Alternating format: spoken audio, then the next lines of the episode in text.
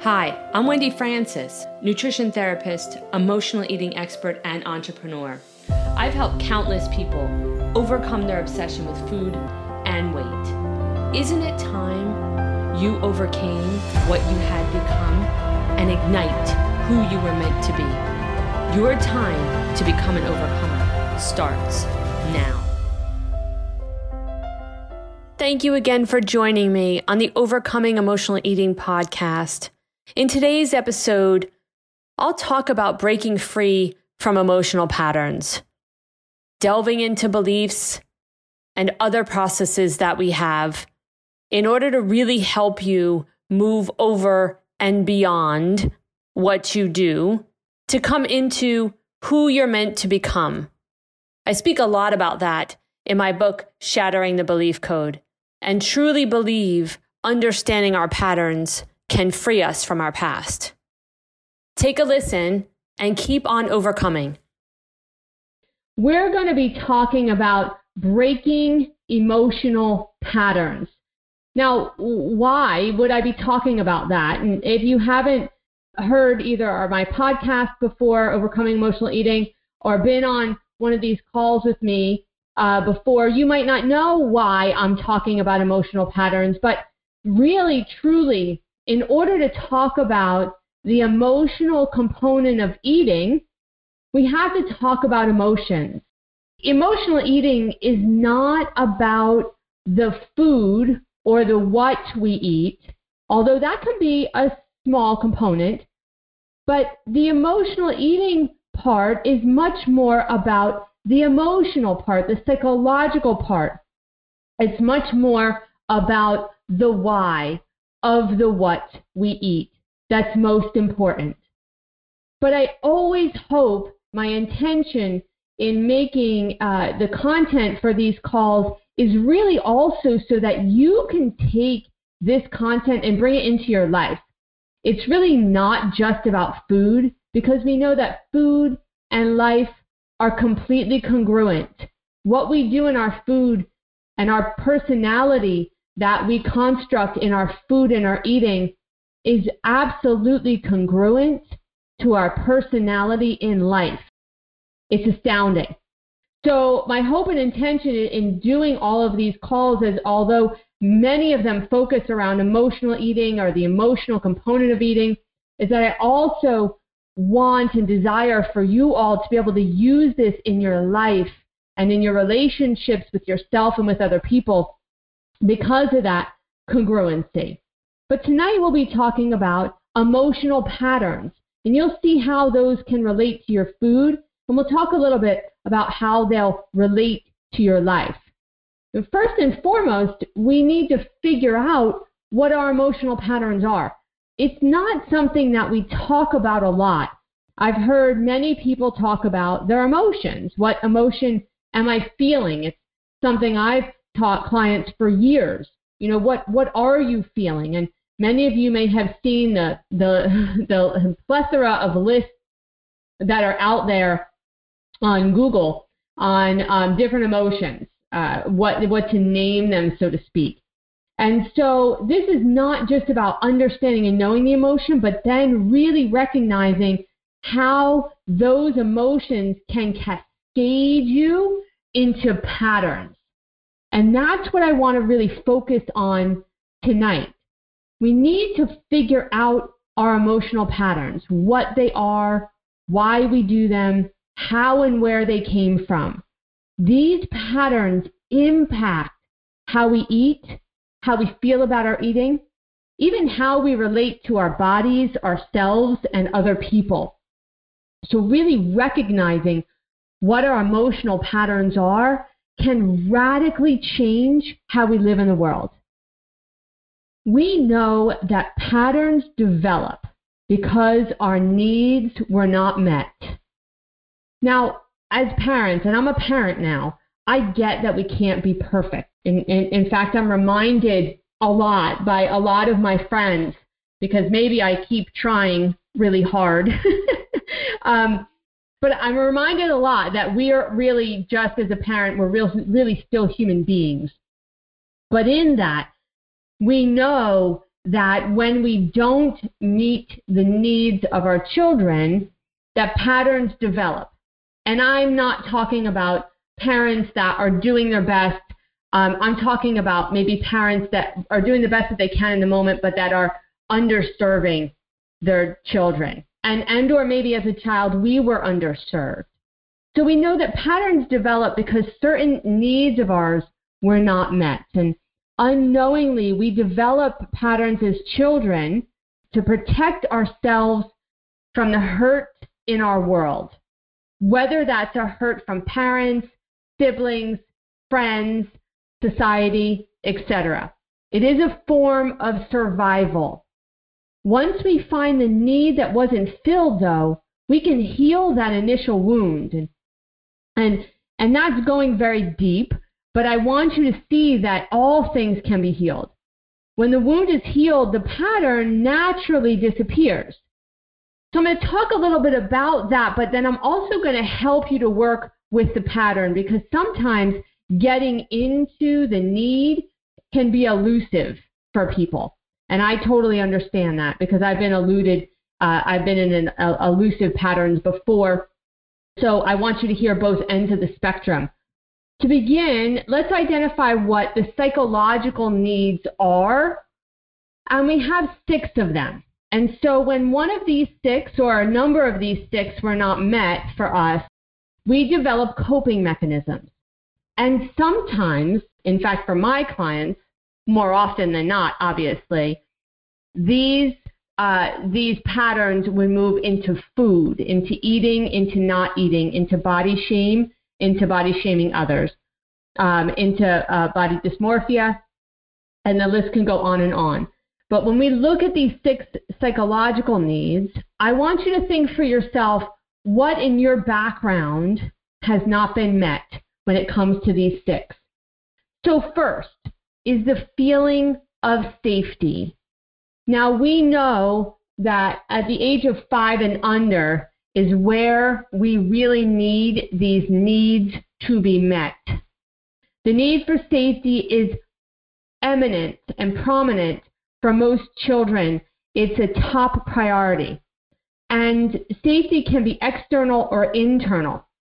So, what I mean by that is a parent, even having emotional outbursts regularly, a parent with addiction, a parent with alcoholism. All of those can disenable a child from feeling safe in their environment. Second, trust. Trust is another need that we have when we're young. And if it's not met, we can do something. We, we may lack trust in ourselves. If we don't trust our caregivers, our friends, or ourself, with our food or other parts of our life, then we will not get this need met. I'll give you a prime example. I've worked with many clients, unfortunately, who had caregivers that weren't really trustworthy with their feeding when they were young. Maybe didn't feed them enough or maybe overfed them out of their own need for abundance with food. And so that distrust with self and or others in feeding becomes prominent. Self-esteem is another need that uh, another psychological need that we have to have met, and when it doesn't, it can develop into a pattern. Confidence, esteem, getting praise from others, and learning how to praise ourselves is imperative in self-development. Number four, independence. Independence is a psychological need. Independence in food and eating is a big thing for me, and it was in my private practice in learning how to help parents let their child become independent in their feeding again as they began to work in a recovery pattern. And independence in child feeding. Because if we don't learn how to become independent in our food and our eating, we dysregulate when we get older. Number five, intimacy. The ability to deeply connect with ourself or others in a healthy and safe way is a psychological need. And when it's not met, we will move into a disaltered pattern. Now, intimacy when I said the ability to deeply connect with ourselves, that is radically underserved. Unfortunately, we're not taught to really connect with ourselves. One of the greatest gifts that I had, although I didn't think it was at the time, was that I was an only child. I was alone a lot when I was young, a, a lot, probably maybe more than I should have been. However, what that allowed me to do is to really develop an intimate connection with myself first, because I didn't have a lot of swaying from others. Now, there's drawbacks to that too, but I think that that is radically underserved, and it's something I picked up on a lot because it was a need that was actually served for me when I was young. And number six is control.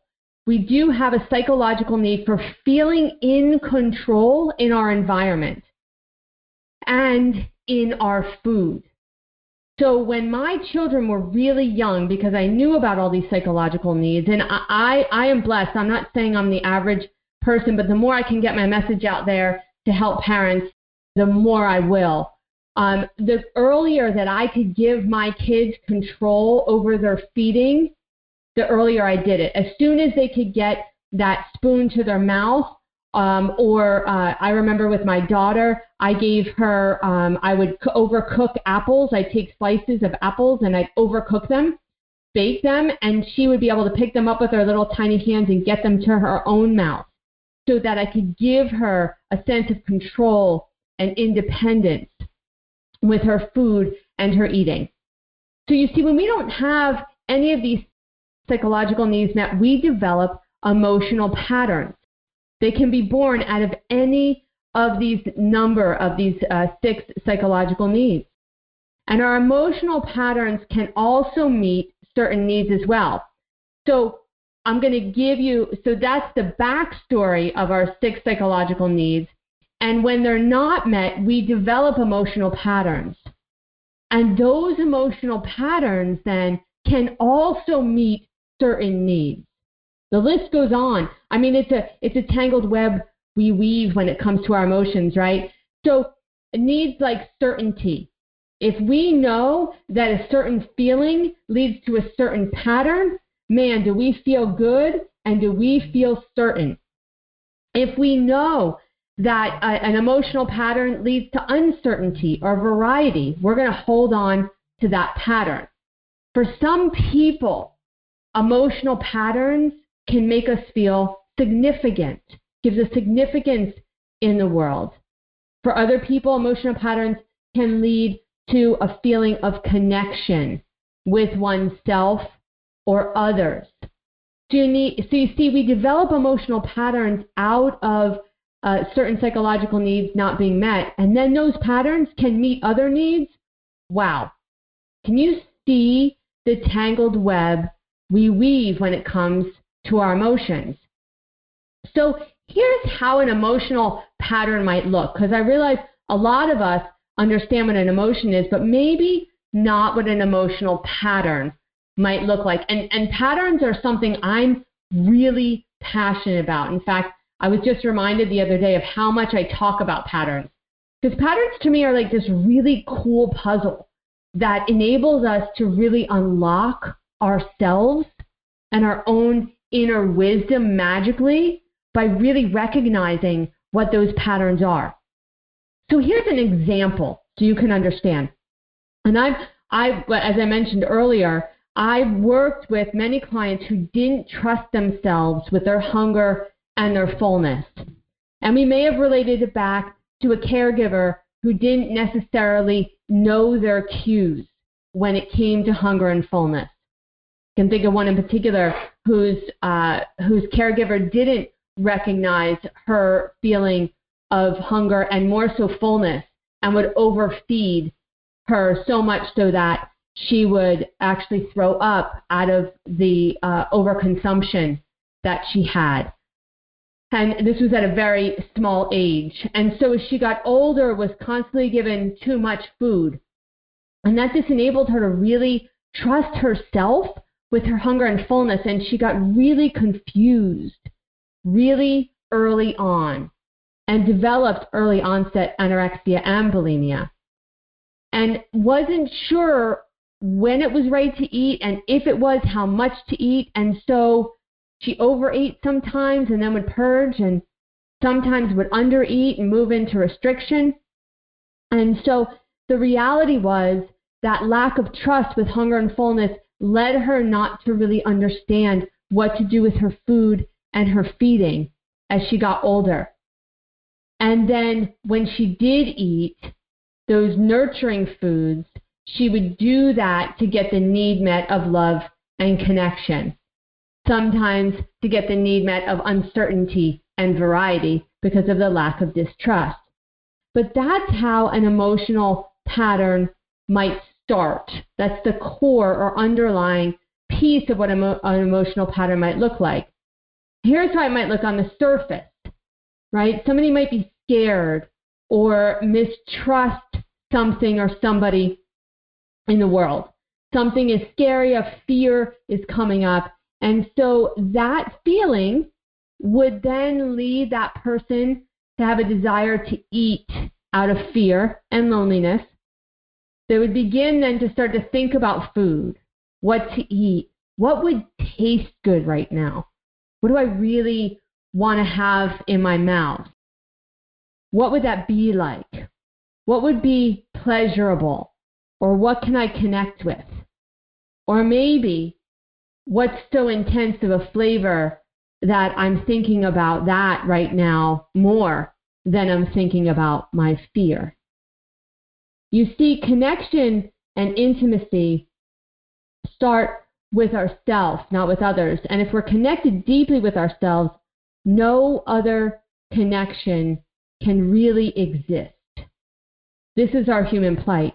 And so when we really understand our emotional patterns, as I've just given you some examples of those, it enables us to really fly in our humanness because we can really connect with who we are, what we're feeling, and then what pattern does that lead to?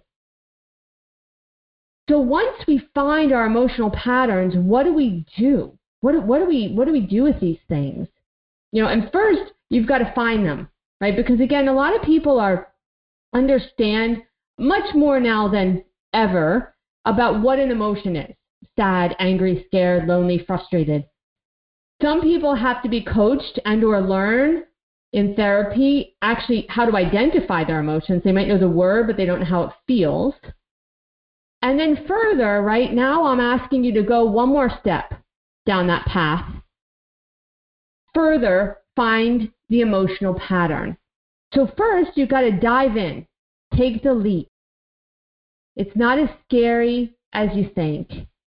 What six psychological needs were not met for, met for you? Was there any that weren't met for you when you were younger? And then how does that impact now? Your relationship with your food, your body, your life. When you're finding and diving into those, I ask that you keep out things like guilt, resentment, uh, or any of those what I call blatant underscores of emotion because it disenables you from really finding those needs, but just to look at it from an objective viewpoint. What if the six were not met for you? And then how did that impact your relationship with your food, your body, and your life? And then take it and define it concretely in black and white on a piece of paper. When I feel this, then I do that, which leads to this, which gives me the feeling of that. I'll say it again because that's really what a pattern is about, right? When I feel this, then I do that, which leads to this, which gives me that need or that feeling. Third, identify what triggers that cascade of events. Is it environmental? So is it always in a certain place in your house or is it always in your house? Or is it always when you're with a certain person? Is it emotional? Is it when I feel this, then I do that? Is it an emotional trigger? Is it a food based trigger? So is it if you start to eat a certain food, does that then trigger feelings that trigger a cascade of events? Or is it physical? Is it a physical feeling? I actually go into a whole section on triggers on a new online course we're going to be releasing here in the next month called Ending Your Emotional Eating E3. It's going to be a new online course we're developing to help people with their emotional eating in a more intense and productive way. And I talk about those triggers. But then you've got to deal with the triggers. What I'd like to do is begin at the beginning to find an end. Right? You've got to begin at the beginning to find an end. So if you figure out what the triggers are, you can find alternative ways to work with the triggers. Emotional, food, physical, environmental. Find an alternate way to work with that trigger. And you can use prompts to help you change the trigger. So if you know that every time you walk in your living room and you sit down in your recliner, that you're going to get up and get some food because you've got an environmental trigger in that recliner, well, maybe you put a book on that recliner that makes you think about this pattern. Maybe you move the recliner out of that room altogether so you can see what it's like to not even have that chair in that room. Right? So you can change the prompts. You can put in a prompt. You can take out a, a trigger, and that could be the prompt. You can put sticky notes down, journals, pictures, sayings, quotes. I've even had clients wear wristbands around their wrist and kind of snap the wristband to remind them of what they're doing in that moment. Number six, ride the wave. So if you're feeling emotion and you're moving through the pattern, even if you stop yourself just at the emotion and don't move into the concrete patterns, let that emotion crash. Let it go up, let it come down, let it crash and move into surf and go back out to the ocean. Emotions are really amazing because they're a ride. We forget that. We forget that they're just a ride and they ebb and flow and they don't stay forever. So if you catch the trigger of the emotion, ride the wave. Don't go through the pattern. Surf it out because that enables you to trust yourself, love yourself, and then reward yourself because it's in this learning, this growth, and this change. This is the overcoming. And this is what enable you to actually break free from those emotional patterns that drive your eating and your relationship with your food, your body, and yourself. Thanks for listening. If you like this podcast, share it with a friend. Rate, review, and subscribe. You never know who you'll help become the next overcomer.